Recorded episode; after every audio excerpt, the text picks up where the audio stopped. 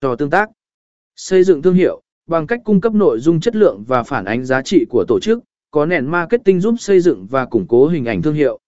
Điều này có thể tạo sự nhận diện mạnh mẽ trong tâm trí của khách hàng. Tạo sự khác biệt, trong môi trường cạnh tranh khốc liệt, việc sản xuất nội dung độc đáo và giữa lòng người tiêu dùng có thể giúp tổ chức nổi bật và tạo sự khác biệt so với đối thủ. Hỗ trợ quá trình mua sắm, có nền marketing cung cấp thông tin chi tiết và giúp khách hàng hiểu rõ hơn về sản phẩm hoặc dịch vụ, giúp họ đưa ra